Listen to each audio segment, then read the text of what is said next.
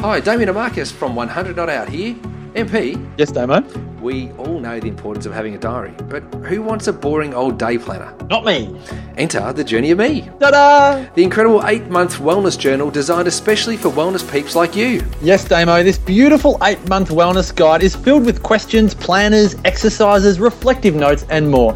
Endorsed by the Up for a Chat girls and loved the world over, The Journey of Me is a must have if you're ready to live your best life for life. To purchase your very own Journey of Me and receive a free set of inspirational postcards, simply enter the code COUCH at www.wellinew.com. That's www.wellineeux.com. TheWellnessCouch.com, streaming wellness into your lives. You're listening to A Quirky Journey, the Healthy Family podcast with your hosts Jo Whitton and Leah Follett.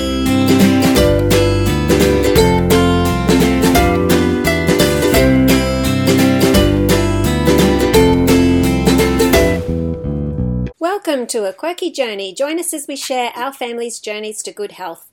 You'll find plenty of inspiration, tips, and recipe ideas, as well as stories from everyday people who've struggled and overcome health problems and diet challenges in their own families.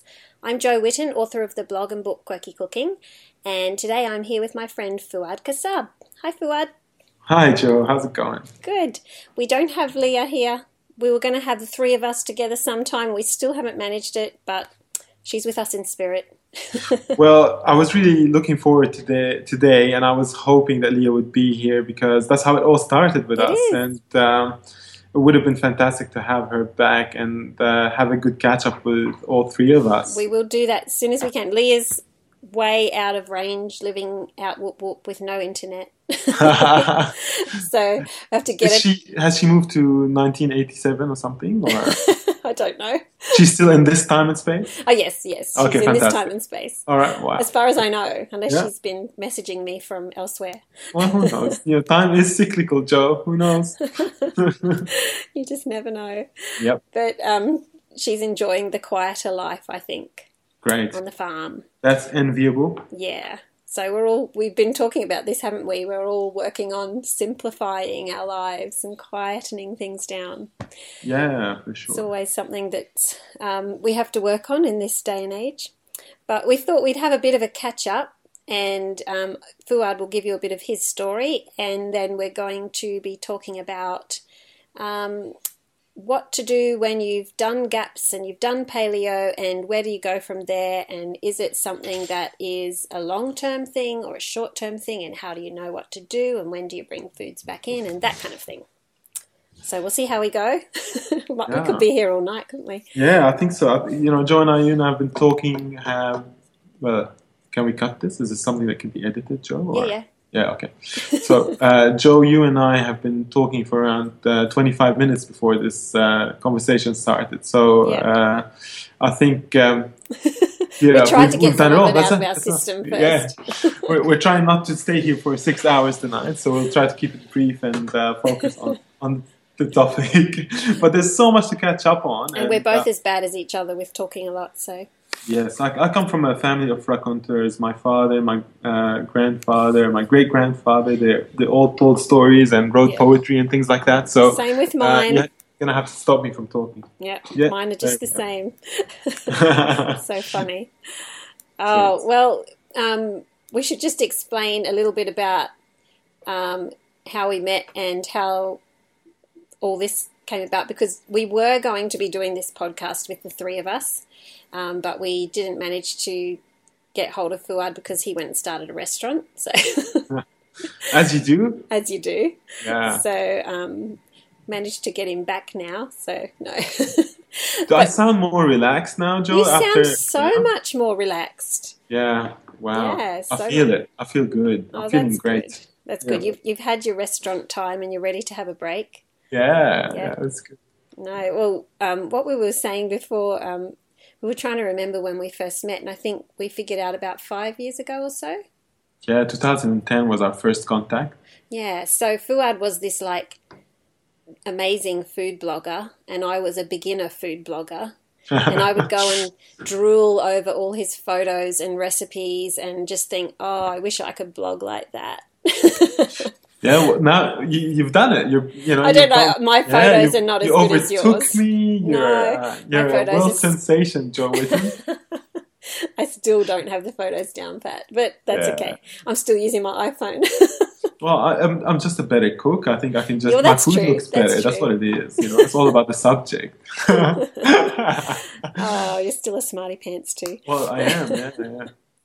Well, yeah, all right. So I don't know where we, we want to start. Like maybe I'll um, I'll explain a little bit about uh, the restaurant. Yeah, do that. Things in, in perspective for um, listeners. So maybe if anyone remembers me from the first podcast, did we? I don't know if we mentioned the, the restaurant Yeah, we back did. then. We did. Okay. Yeah. So, but um, to catch up everyone up, um, so I, I started a, a restaurant in April 2014 Mm-hmm. called Chickpea. And that was a restaurant, um, I think, from, from what I know, it was the first true paleo real foods restaurant in Yeah. Australia. And I, I don't, um, maybe there were cafes that did that, but a, a restaurant that did paleo real dining. foods. Yeah, for, for a dinner experience.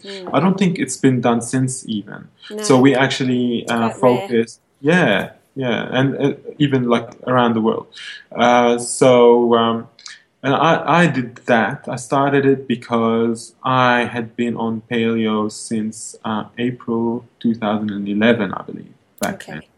and I had benefited so much from it, and it just really, really impacted my health and my well-being, mentally and physically, in such a profound way that I felt that um, if I were to open up a restaurant, it would be very important for me to actually create something that would bring health to people rather than be one that would be, you know, just commercial. And uh, you know, I'm not a chef. I don't come from that kind of background. Um, my food thing started with the, the blog. I, I started a blog called the food blog thefoodblog.com.au back in 2006, which was really, really early on. And then, um, you know, it was so easy back then, Jo, that I got the domain name The Food Blog. Yeah, I know. That's just amazing. The food blog. Yeah. So, I, you know, it really helped with those search engine optimization rankings. Yeah. Um, and that, you know, I used that because I'd come from Lebanon. I came in 2001 and I, I was writing about food because I was doing, I had done English literature at uni before I did software engineering. And I, I had this love for writing and I thought I'd keep it up through the blog. And that was, you know, the blog You're was very good at it. Thank you. I, I love writing. It's, I Mhm. think that's still, you know, the thing that I, I enjoy the most after Yeah. all this journey Yeah. well, that's been clear to me. But um, this this whole thing. Um, so the blog was the first Lebanese food blog to ever be written. It, I think it was the first Middle Eastern food blog ever as well. Well, even Uh, in, there's none like over in Lebanon or Yeah. wow. Yeah. So um, it, I think yeah, I was yeah at first the first to do the blog, the first to do a paleo restaurant in Australia. Not that I'm not bragging about No, it. but It's- that's pretty cool. Yeah, and it's daunting. It's, it's, Yeah. you know, because you, kind of like, is this gonna work? Yeah. Does anyone even care? so that's Yeah. that's the scary bit. But like, with Yeah. chickpea, it went really well. People loved it, Oh, and the food um, was amazing.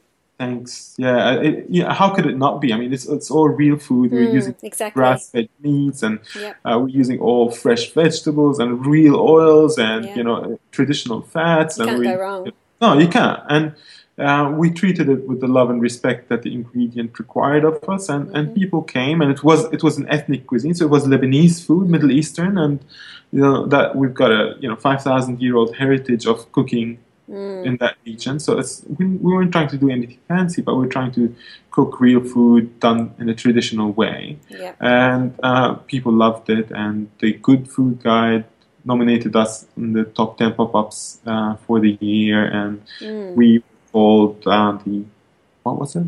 One of the best pop-ups of the decade by the Sydney Morning, Wow. which was amazing. That's so cool. Um, and then after that, after I closed that down in November, um, I uh, was given the opportunity to join Oz Harvest Mm-hmm. and uh, do another pop-up that um, supported them. So the space that I was given was a space that they had, Mm. and I did a replica of chickpea and called it Baraka, and Baraka did pretty much what Chickpea did, but uh, on top of that, we were giving a percentage of our uh, takings to Oz Harvest, which is res- awesome. Yeah, it's an amazing charity. Mm. They rescue around 56 tons of food uh, a week.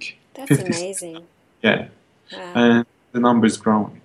And we also had uh, some of the youth that they train in the Oz Harvest Kitchen. They, they have a, a program where they teach uh, young, underprivileged uh, Australians how to cook. well, that's And awesome. they came through our kitchen and we helped them and gave them a taste of the real world in the kitchen. And, Wow. Uh, and that restaurant just uh, finished up uh, two weeks ago. And I've uh, regained consciousness after what seemed like a four month long tsunami. I bet. Yeah. And so that's why I'm feeling like, you know, I'm so relaxed now. Yeah, you sound really laid back. yeah, yeah, and and I also had a. Uh, I was in Bangkok. When was it?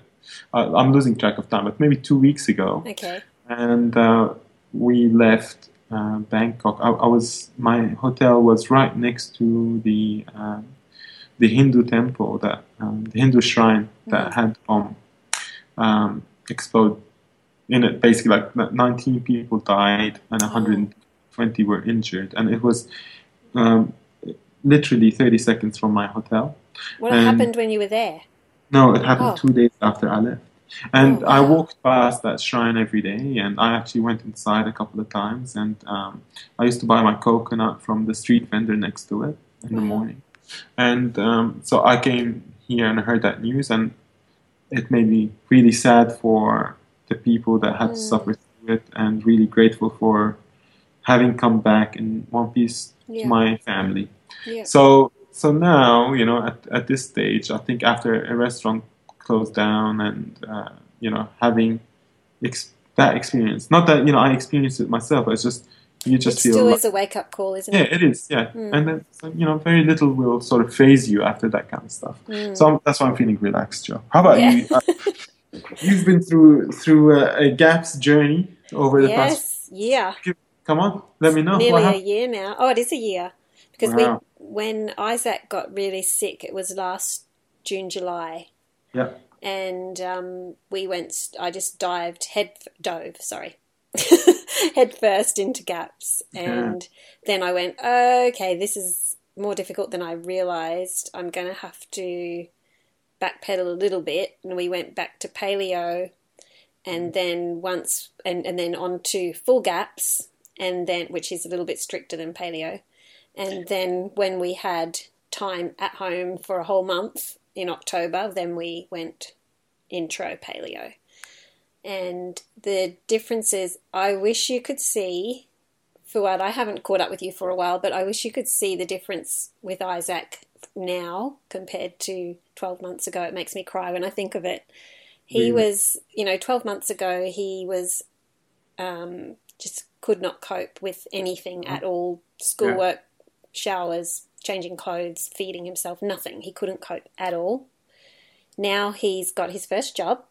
He's working at the supermarket, and everybody comments on how friendly and outgoing and excited he is about his job. And he just jumps out of the car and runs inside. He just loves it. Wow. Um, he's going full blast with his schoolwork, which he couldn't even do school for like two months. Wow. Um, he's got the I remember. I remember Yeah. you. Yeah. You remember? He was on medication. He was, and he was doing. Um, oh, now he can solve the Rubik's cube in ten seconds, and you know, he's just like kaboom. Yeah. I saw that video. yeah, so he's he's just It's, it's one of those things, the, the Rubik's Cube. I don't know about you, Jo, but whenever I look at it, I go, that's amazing. I will never apply myself to learn this stuff. well, that's all it is. Yeah. Is applying. 'cause it- yeah, 'cause it- like Isaac says, "Mum, I try to make sure people know that I'm not some kind of freak. Anybody Yeah. can learn this." Yeah, I'm like, sure. yeah, but Zachy, most people don't want to learn pages Yeah. of algorithms. I know it seems normal to you, but most Yeah. people don't want to do it. That's right. That's so cool to see it. And especially knowing Zach as well. Wow. It's, it's amazing. He's just doing so much better. And um, it's been actually a really positive experience, the gap the whole gaps journey. We haven't had any real terrible meltdowns with the kids. They haven't rebelled and run away from home because they hate the food. They've actually really done well. And my the one that was the most against doing gaps was my um, eldest boy, who's now sixteen. And he he came to me the other day and he said, "Mum, you know, I'm really glad we've done gaps. And he said, This food's really helping me to be really fit and healthy for soccer because all he wants to be in the world is a soccer player. Um, and um, he said, I'm so glad we're doing it. And, you know, even when we stop, I'm still going to eat healthy because I want to be fit and I want to be healthy. And so it's been really positive. I think the kids have learnt heaps about food. Um, they've learnt to enjoy foods that they didn't enjoy before. Um. So Yeah. um, gigantic blessings all around here. so so where are you now? What are you eating? well, now we're mostly full gaps. So um, the kids are pretty good with some cheeses, yogurt, butter, ghee, which they didn't have before very much at all. Yeah. Um, Simmy's a bit like me. He's the eldest boy. Yes. He can't handle too much dairy. Yeah. I can handle a tiny bit of cheese and a tiny bit of ghee and butter, but not if I go overboard. I generally end up with histamine reactions. Well, you never used to be able to handle No, any. any. I would Yeah. I would get like a flu symptoms if I had butter for three days in a row. Yeah. Um, but now I'm a little bit better. I'm. I wouldn't say I'm ready to go gung ho with dairy. I Yeah. don't know if I ever will be. But this is what we've sort of thought was really interesting. That where do you go after a year or two on gaps, and where do you go after a couple of years on paleo? Do you start bringing things back in? And I would actually I would actually love it if you would share a bit about your story about why you changed your diet and how it helped, and then Sure. how that continued on with um, when you started to bring some things back in.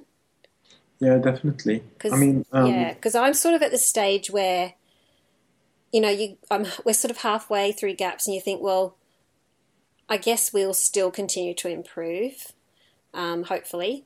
yeah, of course Um, you will. Yeah, and but the kids are starting to ask, well, when can we start bringing this back in, and when can we start bringing that back in? And I'm sort of holding them off at the moment. They're they're okay, they're fine, they're not freaking out, but they're just curious, you know. Yes. So okay. yeah, All right. Well, to. okay. I'll, I'll start by saying I don't have all the answers, and I'll just explain my experience and how my view has changed over the years. Hmm. And I think um, what happens to um, to to someone who goes on a diet that works Mhm. is like you meeting the love of your life. You know, yeah, that's kind of what it is, right? You, Yeah. you you go, I love everything about it. It's amazing. It makes me feel better. It makes me feel happier. I wake up excited in the morning and all that. yeah.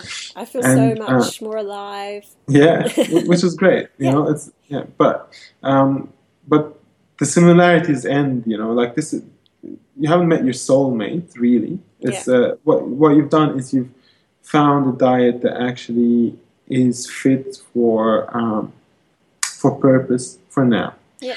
So I'll, I'll give you a little bit of background where I've come from. So um, I, I, I come from a Lebanese family, and the reason why that's important is um, we are um, we're very trigger happy when it comes to antibiotics in, in the Lebanese. Really? Uh, yeah, very much so.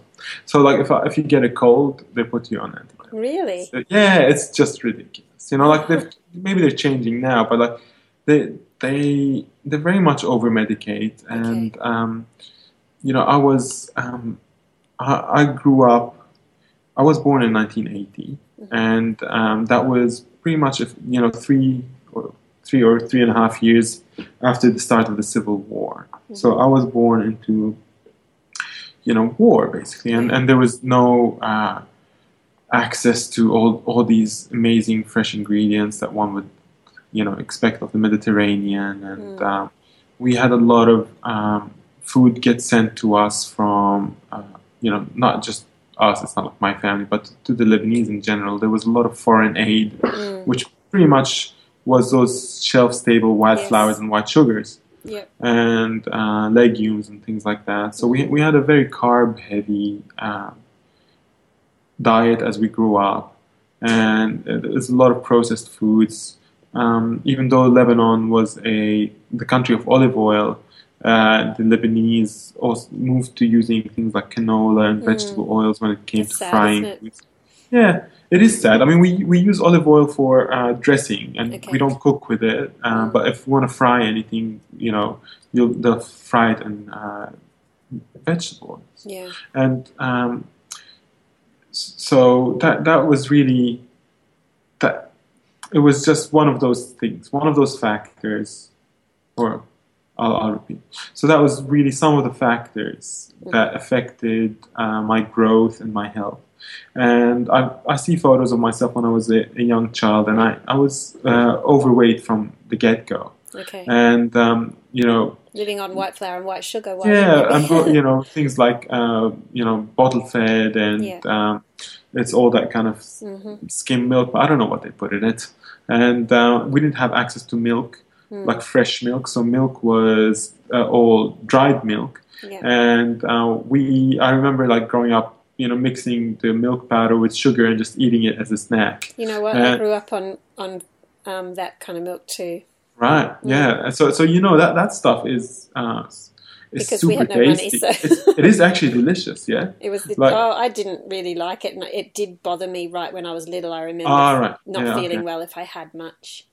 Yeah, like Yeah. I, I didn't actually know what feeling well and not feeling No. well. You know, I didn't have that I kind of uh, I had major reactions to Okay. dairy. yeah. So for me, my health started uh, deteriorating. Like the, the early signs uh, were the the obesity, Mhm. Uh, and then it was more the like ear infections later on, Mm. and which I I went on. I used to get these ear infections when I was 12, 13 years old, and I got a lot of antibiotics, uh, injections, and pills and things like that. Mm. And then when I turned 17, I started getting um, acne. Mhm. And um, that was, um, it was basically, uh, I used to get it in my scalp and then it spread to the rest of my body. And it was really vicious. Mm. And I was on antibiotics for many, many years there. And then, um, What non-stop? nonstop. Wow. Oh, uh, yeah, like I would go, like, you know, six months of the years on antibiotics for. Wow. And I came to Australia, and then there I was also would go to see a doctor, and the doctor would put me on antibiotics, and, Mm. and I'd still get the ear infections, and they'd give me antibiotics for that. So I was like, it was just crazy. Constant. Yeah, I, I stopped myself from swearing. I was just mad. Uh, Thank you. yeah, and so uh, so you know you you get loaded. So what we know now is that there's um, you know significantly more amount more bacteria Mm. in and on us. So in our gut and on our skin. Yep. Then the, like in terms of cell count, than there are human cells. Yep. So um, the antibiotics created um, a state of dysbiosis, which is the state where um, you know if you're no longer in a natural state of biological harmony between your uh, bacteria, the bacteria that's in and on you. Um, you, the, you get an overgrowth of good, the bad stuff, and an undergrowth of the good stuff. Um, you're feeding uh, the bacteria all the sugars and uh, bad oils go into your uh, system, and they cause a, a state of chronic inflammation. And uh, what happens there is, um, you know, all this bacteria is actually responsible for our immune system. Uh, it, it's responsible for creating energy and creating vitamins for us. So you know, it's it's just a, a whole heap of things that uh, was supposed to be working in my system that stopped working, Mhm. and I found myself, you know, 124 kilos, Mhm. and um, At what age? at um, so that would have been yeah, February 2011. So I was, um, you know, 31, 31 years old then. Yeah. Um, and um, uh, and I couldn't believe it because I, you know, I could, I'd go on a diet, I would lose a little bit of weight, Mm. and then after a while, I'd, you know, slip back into it Yeah. then I would put on the weight and come back with a vengeance, and and I felt tired all the time, and I was sleepy. I was it was just madness, you know. Like it's, it wasn't the way a human was supposed to feel like, and I, I, I felt like envious of everyone around me because Yeah. you know I had all these like people would walk around like if someone had good skin, I'd just go far out, man. I wish I had that, you know. I- Yeah. um, you know, it was like uh, my nose was always blocked. My um, I was just always lethargic. I just didn't have energy for things. And I had like my, my first daughter was you know on on her way, you know, and uh, and I was just worried about what kind of father I, I would be. Mhm. And um, I don't know. Am I, am I taking too long? No, no, this this is interesting. Okay. So, um, from, you know, what kind of human I'm going to be, what kind of father am I going to be, what kind of husband am I going to, going to be, um, all these things were, were really worrying me. And I'm, I'm not, you know, I'm not this person who just goes through life without self-examining. You know, I, I, I do a lot of that Yeah. and um, and I was just I found it really difficult to to come to terms with the, the idea of me actually being broken for some reason. Like so, mind you, at the time, like all these um, things that I told you now, these kind of the, the awareness of my biological state. Mm. These things weren't in my radar. I didn't No. wasn't educated about them. I didn't know that all these things were true. You know. You just know that you felt yuck. Yeah, I felt bad, and I was doing what the doctors were telling me to do. Mm. And um, so it all started with a, an article that you know people who are in the paleosphere um, would would remember because it was quite pivotal, and the name would be quite memorable, even though like the guy who wrote the article, I haven't seen him much in the in media recently, but his name was Gary Taubes, and he was talking about. Uh, he had a New York Times article called "Is Sugar Toxic?"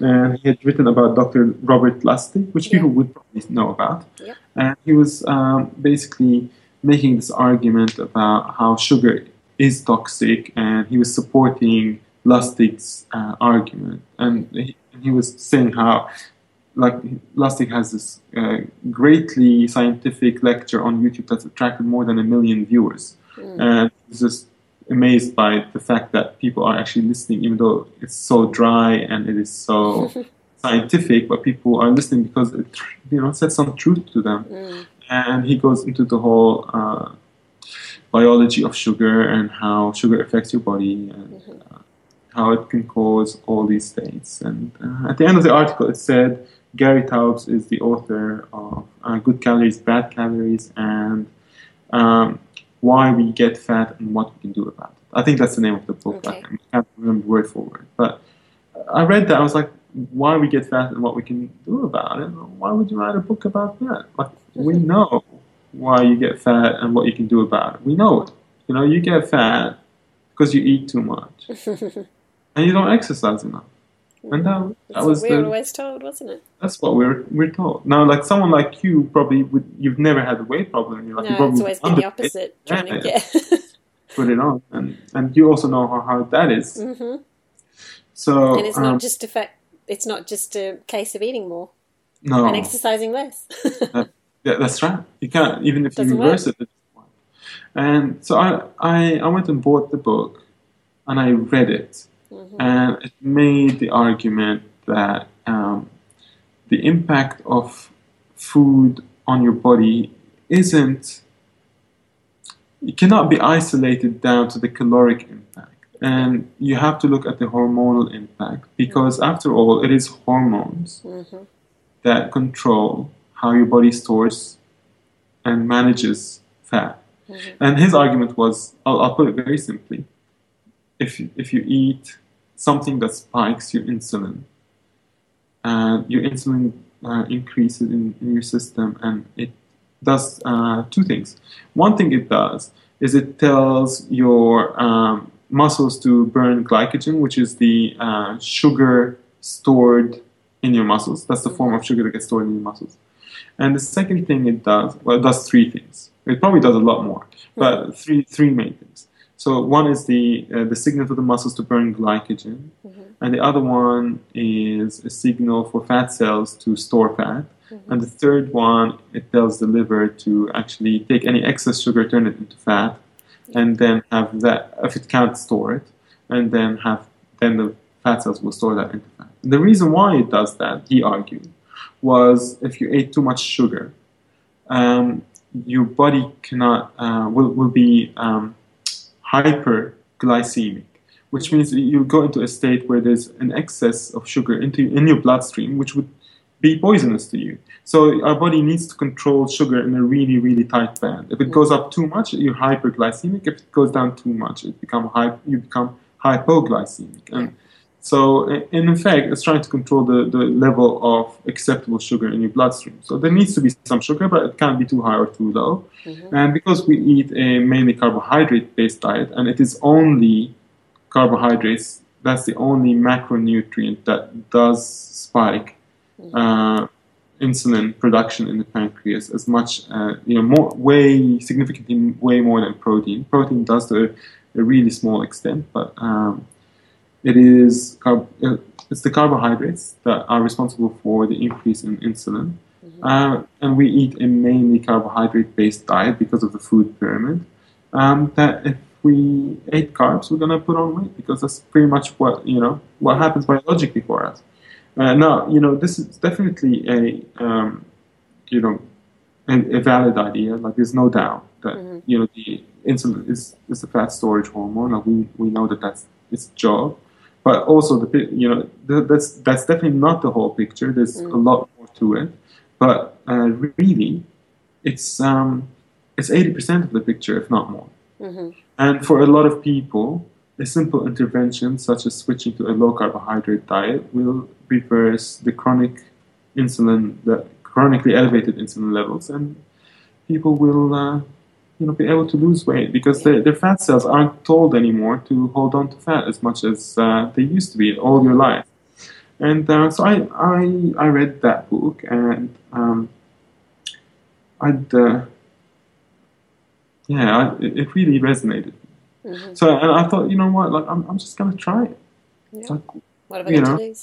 yeah, I've been following conventional wisdom for for so long. I'll, I'll see what happens, and, and I did it, and um, it so was pretty much went onto a paleo diet or well. I went on a low carb diet. low carb. Okay, yeah. Yeah, so so I, like he had, you know, but like to me, I, I wouldn't like I'm not a, like, I haven't eaten say McDonald's probably since 2004. You know, like I don't eat that kind of stuff. No, I I used to be a reviewer for the Sydney Morning Herald Food Guide. yeah. So um, you ate good food. I ate good food. That was really my my thing. I I I didn't. I was also really interested, and uh, it was really important to me to eat locally, uh, to support my local community. Uh, so, you know, if if you look at um, if you want to eat that way and also eat low carb, you kind of naturally gravitate towards a paleo diet Yeah, and that's what I found myself eating. But like um, paleo is so broad, and that's one thing you get as well. Is um, you know I I think any any move to paleo from a conventional diet will definitely be beneficial to people. yeah, Um, but um, paleo can can be a spectrum as well, and you know it's it's a meat and veg and fruit diet and nuts and seeds and that kind of stuff. But the, it's not prescriptive, so it doesn't tell you how much to eat because No. what it's basically it says is you know these are safe foods. Um, and then when people read that oh you should be low carby, you know, because that that's really where paleo has its biggest success with people who are on a traditional, well, you know, a sad diet, standard Australian diet, is when you move them from that kind of diet into paleo. And um, what happens is you put them on on this diet that excludes legumes and uh, breads and pastas and that kind of stuff. So their, their carbohydrate load automatically goes down. And in contrast to a typical diet, it, it would be a low carb diet. So, um, but of course, paleo these days, if you look at it, it as opposed to how it used to look back in those days, because people are evolving their understanding of it as well, and that's Yeah. one of those that we want to talk about Yeah. today.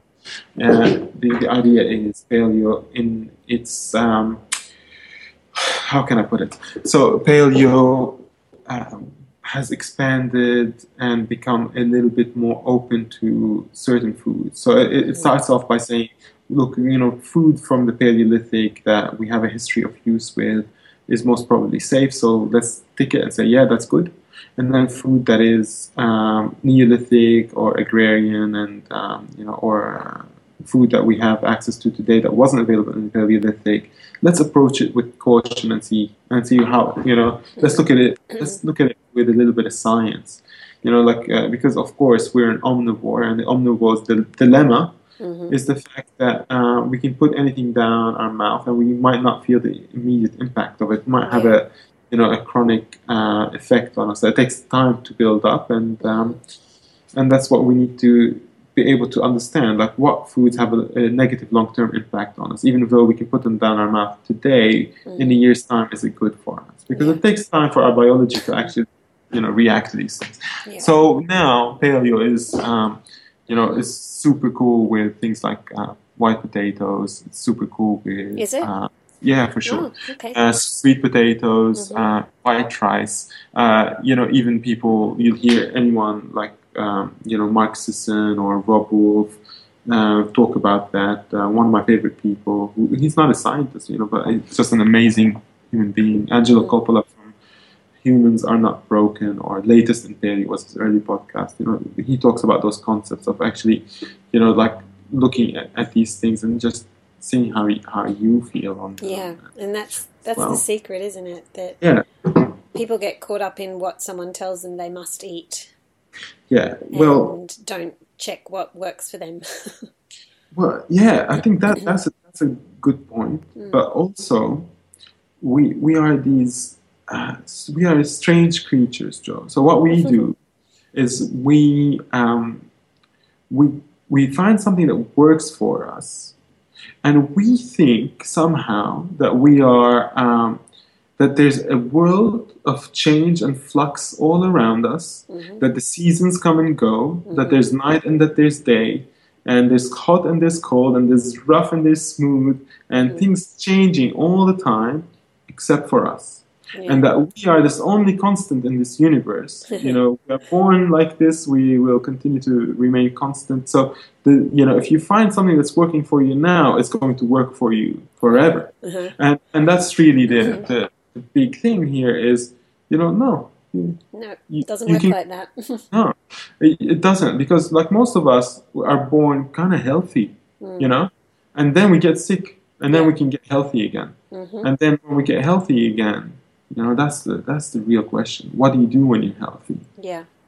Um, and that's I think at the crux of it. So um, I, have taken a lot of time talking, Jo. So go go ahead and. Uh, ask you some questions. Yeah. oh, sure. Yeah, go for it. Yeah. well, I just find that interesting because I often talk about this at my classes and seminars that um, if you look back 10 years, most likely you eat quite differently from 10 years ago. Most people that I ask that say yes, definitely. And then I'll say, look back five years. Do you eat differently to how you ate five years ago? And most people say, yes, I do. Um, and even one year. And for us, you know, it's something that as you work out different things that work better for you, you change it. And you don't have to be set in stone that I must eat this way, this is the best way to eat forever. Um, you, especially like with gaps, I do love about gaps that you start off very, very simply and mm-hmm. then you add things in little by little and you can tell what's working for you and what's not because you're adding them in so slowly. Yeah. But even so as your body heals things that you couldn't handle at the at the start you can handle later.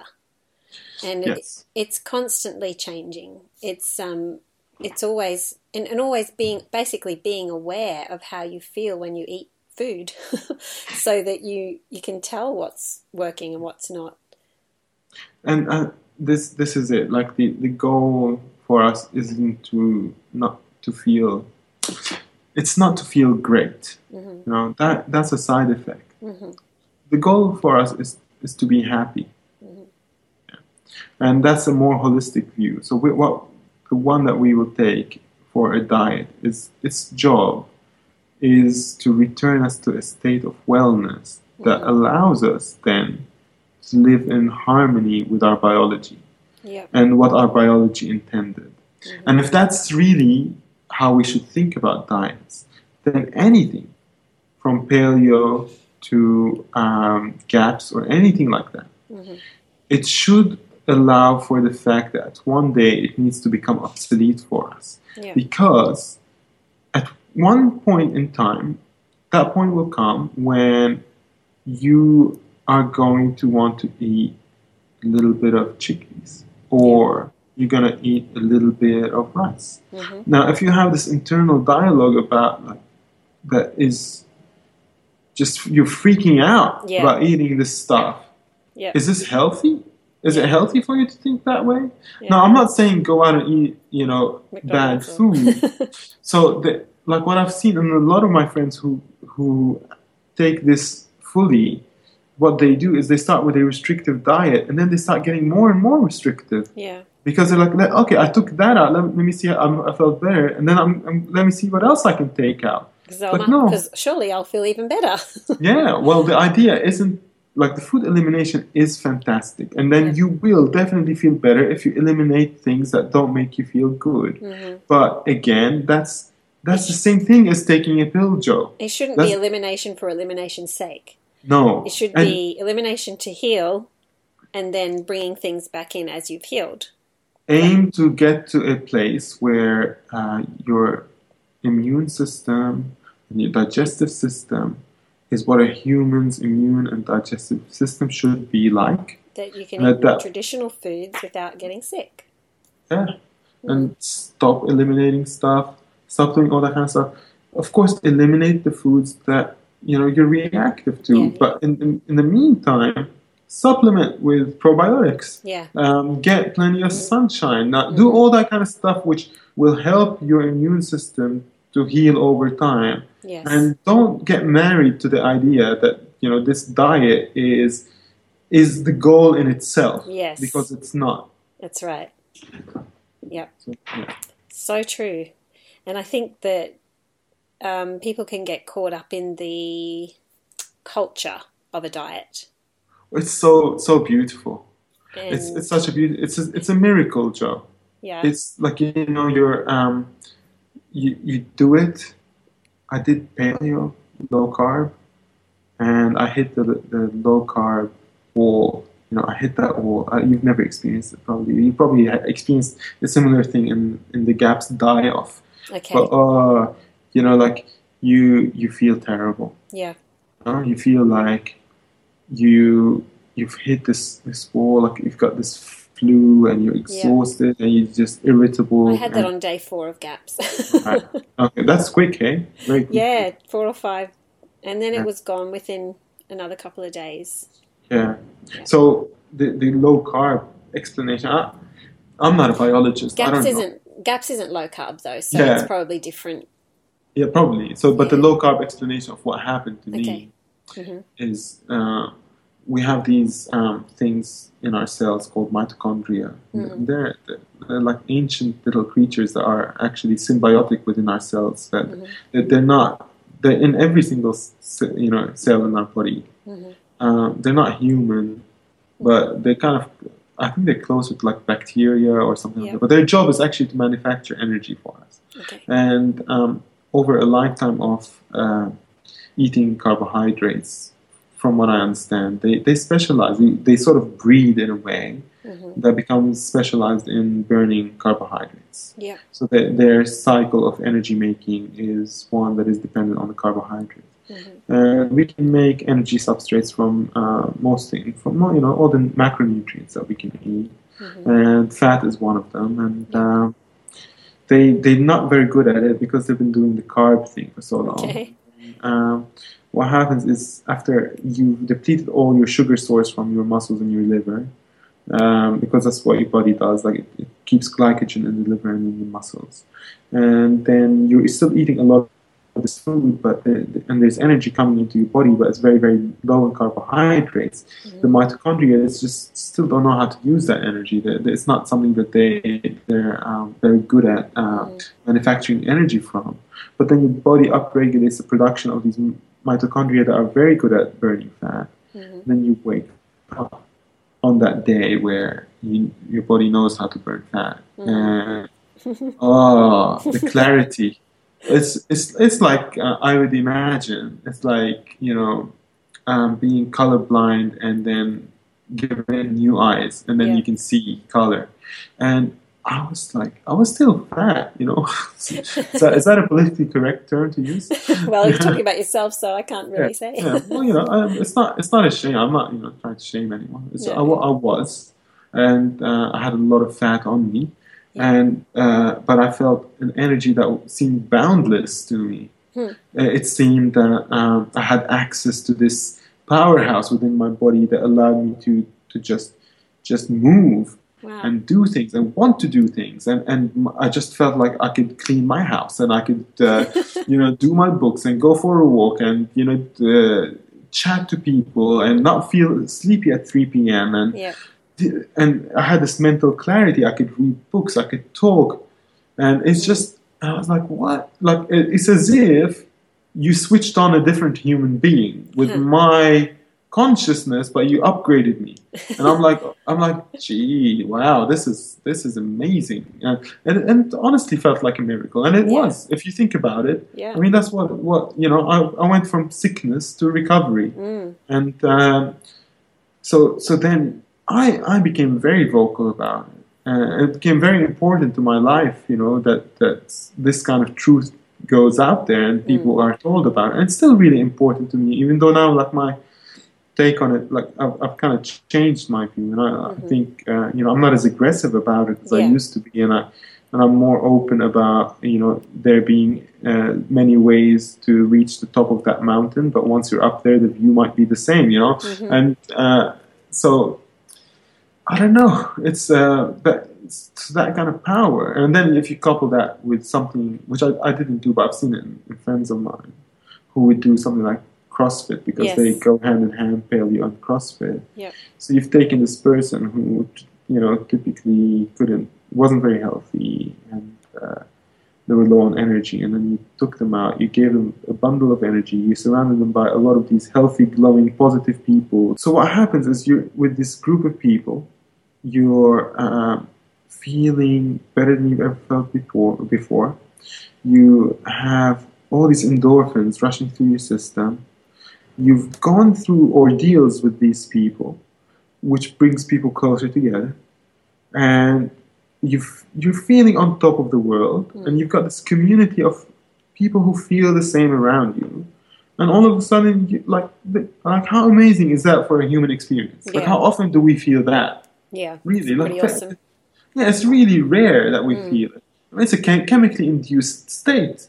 So, um, in a way, you, like you're on on this high. I'm, I'm not taking away from the experience because I'm, I'm you know, it's amazing. Yeah. But um, you know, you can see why it's addictive, and you can see why people would sort of um, take this stance on it as if it becomes a life philosophy for them, Yeah. and then they hold on to it in a way, like because they will fear the change in their life. They will fear losing it if Hmm. they take something like a, a more relaxed approach to around it, and so Yeah, so they they become crash down around them. yes. Hmm. So um, I'm not trying to reduce the experience of people to this, but I'm sure there's an element of truth to this, uh, as as in any kind of group sport. You know, it brings people together, but especially when you've come from a position where you, you weren't healthy and now you are, and now you're doing this. You know, at, at an age where you're an adult. Like I, I used to run. No, I never used to run but uh, I used to at school they used to make us run and I hated it and I I actually once asked my friend who was slightly less heavy than I was I said to him I, I don't know I must have been like nine years old something ridiculous and I asked him I said to him hey man do you mind if I don't come last this time? Would you let, let me you know because it was it was such a big thing for me. Yeah. Like i just felt like um you know I, I i was always last in these things. It was it's you know so imagine me you take me out of that kind of misery. My skin is now good. Yeah. i don't have acne anymore i've lost now since then 30 kilos yeah. Wow. and um, you know if i'm in an environment where i'm surrounded by these people where I'm athletically challenging, you know, people half my age and actually being able to kick ass. Yeah. You know, how am I gonna feel? I'm gonna. Yeah. It's just going to be amazing. You know, Amazing. so yeah. So um, so you know, it's stop. It, it's great, but also um, you have to continue to evolve as a human being and see what works and what doesn't work. And you know, you can still have these amazing experiences, but with an open mind, and you can continue to have a better journey if you know decide that yeah, it, it is all right to eat this because I can handle it. Like now, for instance, I'm happy to eat potatoes because. I'm no longer insulin resistant. My, Okay. my, you know, my insulin doesn't spike as high as it used to be. I don't have these chronically elevated insulin levels that always ask my body to store fat, and uh, you know, I can't burn sugar anymore. So, I, So I you eat it. find when you first started bringing, you know, like white potato back in, and maybe a little bit of gluten. Do you have any gluten in your diet? Yeah, well, yeah. Sometimes. I try not to. So like gluten for me is is definitely so my, my philosophy is eat food that is uh, high in nutrition and Mm. low in toxicity. Yes. That's really where, where I go. I Okay. no I no longer have that kind of label of paleo. Yes. Uh, That's, I think that's a good. That's a good thing to say. Actually, high in nutrition and low in toxicity. Yeah.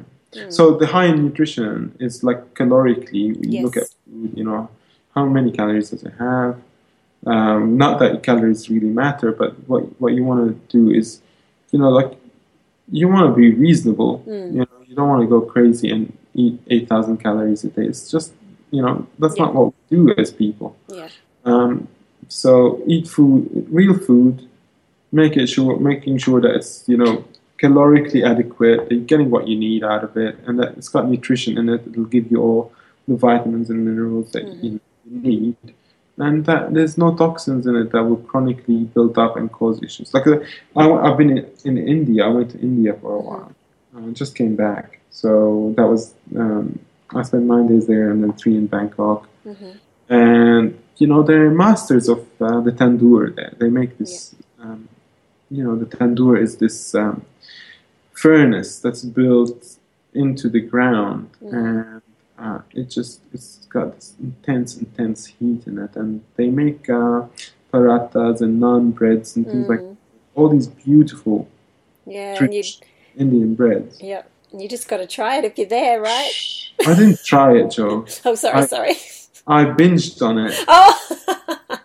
You know, I was like, I'm, I'm here. Like I've never been in India, and it was it's delicious. Like there's no doubt. I'm, I'm not denying the, the fact that these things are, are amazing. yeah.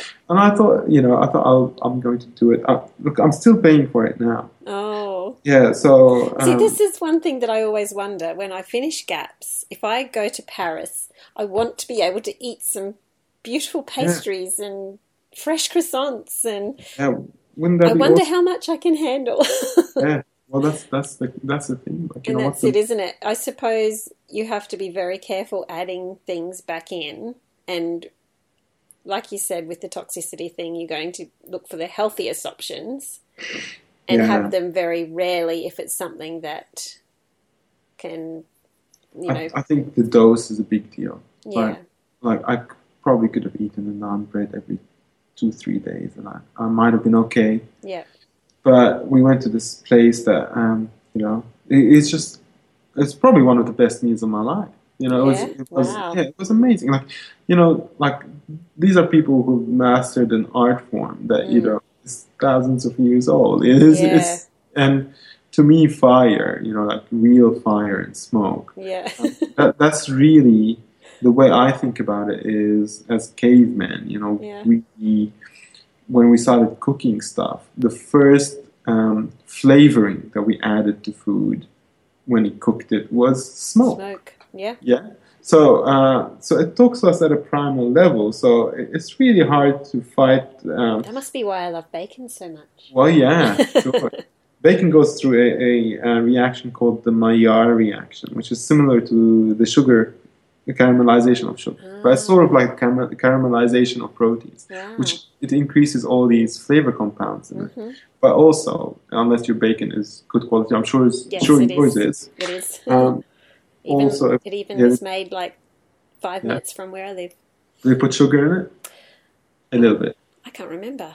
They probably do a little bit, and then you know you you'll do the bacon and you cook it, and the the sugars will caramelize and the proteins caramel, caramelize, and and it's sugar and fat and it tastes great, but it's not too much sugar, so you don't worry about it, and you're okay. So yeah, um, but that's that's that's great. You know, If- Yeah, if- it, it's just, but you know, the thing that I come back to is okay. Just say you get to the end of gaps, or you've you've done paleo for a few years, and you start to bring some things in, um, just a little, and just carefully, and always being aware of health and all that kind of thing. It's Yeah. still real food, you know. It's not rubbish. yes, Um, if you do crash and burn, like you know, feel awful, like you said you did, yeah, um, you know how to get back on track yeah, and you know next time okay have a little bit less of that um, it's not like you're back to square one again never. which is very comforting because this is the thing that my kids were very scared about they were like but mum if we do gaps um, what's going to happen when we finish gaps and we start we, what if we go and have some homemade spelt bread and we Mm-hmm. Have to start gaps over Yeah. all again i'm Yeah, like no no no doesn't work like that it's okay No, it doesn't. you know, as you heal your body, you'll be able to handle a little bit of other things, and it won't be such a big issue as it is now. Yeah, well, you know, uh, we we're very strong. Like Yeah. Human body is, is amazing. Mm. It really is. Like imagine, Amazing. imagine the stuff we throw at it, and it still does alright. Mm. But um, yeah, we, we we worry about that. We also worry about our own will and determination, as Yeah. if you know. Um, but but we, we have a lot of unreasonable fears. You know, like we Yeah. we kind of uh, we like to set a lot of boundaries with us because that's kind of been the the lack of trust. I think from a psychological perspective, you know, like when uh, uh, p- parents just don't let kids do stuff because they worry that that might like the kid might abuse the power that was Mhm. given to them. You know, Yeah. so they treat us in a way that like they, they it's very kind of limiting, and they're like, don't do this and uh, Yep. why? Because they they worry that hey, you you you cannot be trusted Mhm. uh, with with the power that's given to you. So you have to learn limits, Mhm. and because you might just go off the rails. And and I think that kind of attitude might be instilled in us because you know most of us because you know we're older. Mhm. You know the new generation might have a different uh, Yeah. approach. Of, but I know. I, surely I don't bring my kids up in that way. I, I trust that you know they they know what's good. Like we have an inherent ability of actually knowing what it, what good behavior is. Um, but of course, when it comes to food, it is different because it talks to these pleasure centers. Like, uh, Yeah. uh, but but we are adults, Mhm. and um, you know we we have to be able to trust ourselves, and we have to know that you know if I eat a baguette today, in a year's time, I'm not gonna. I wouldn't have eaten thirty thousand baguettes. You know, it's not like you know. First of all, trust that. Trust that now you have a better gauge, and like after having gone through this experience, now you know what wellness feels like Yes. And you know it- exactly. as, as an adult, and you know that it is uh, an experience that is available to you, hmm and you know when you're not feeling well.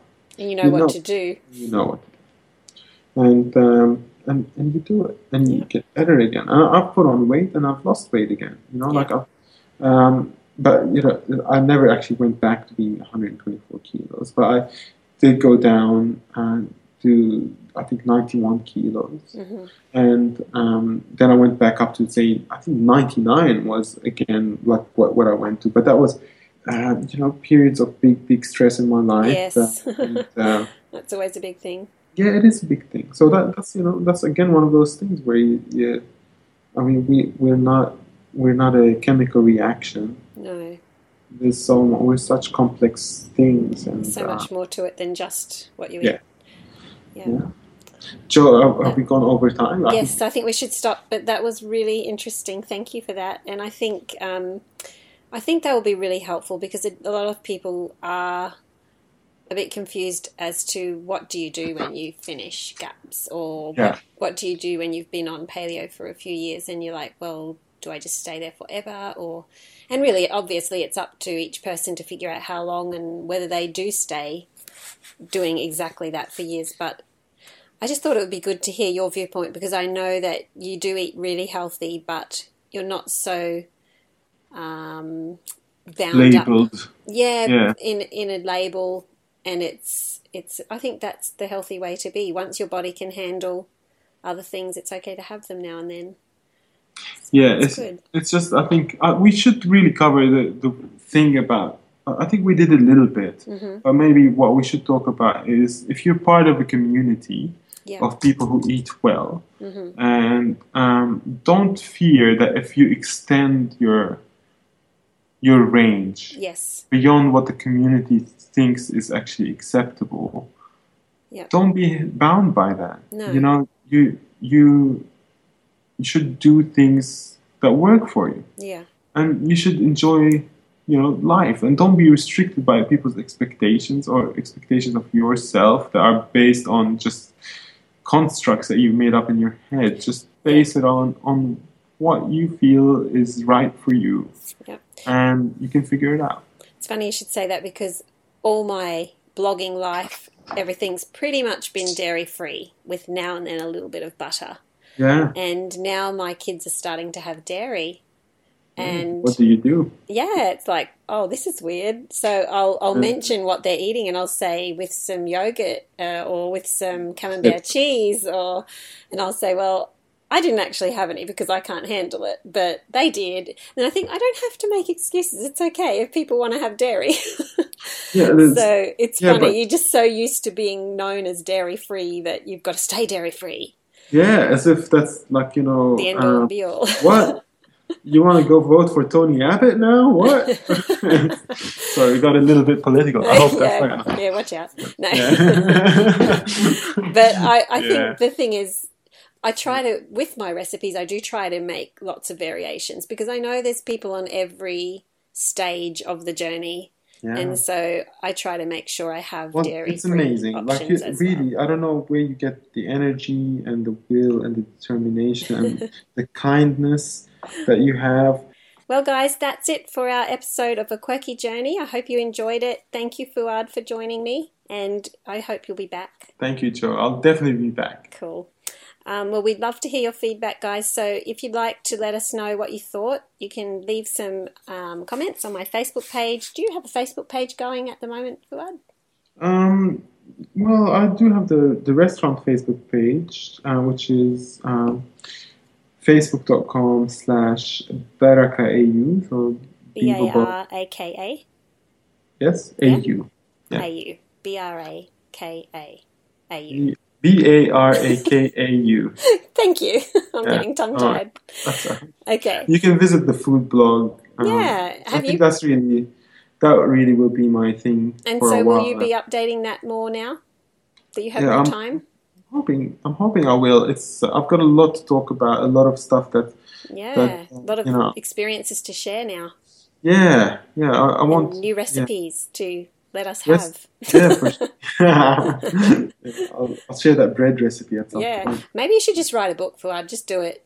Yeah, Yeah, I reckon you should do it.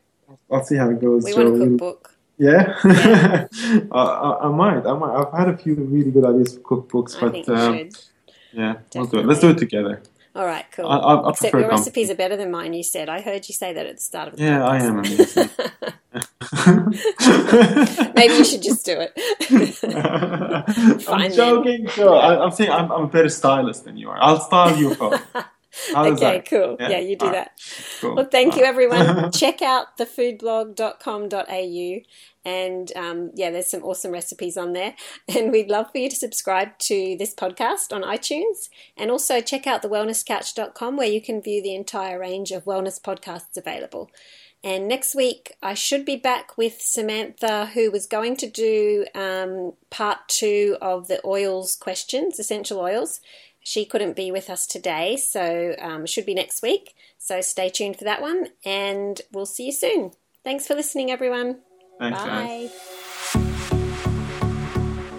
This has been a production of TheWellnessCouch.com. Check us out on Facebook and join in the conversation on Facebook.com forward slash The Wellness Couch. Subscribe to each show on iTunes and check us out on Twitter. The Wellness Couch, streaming wellness into your lives.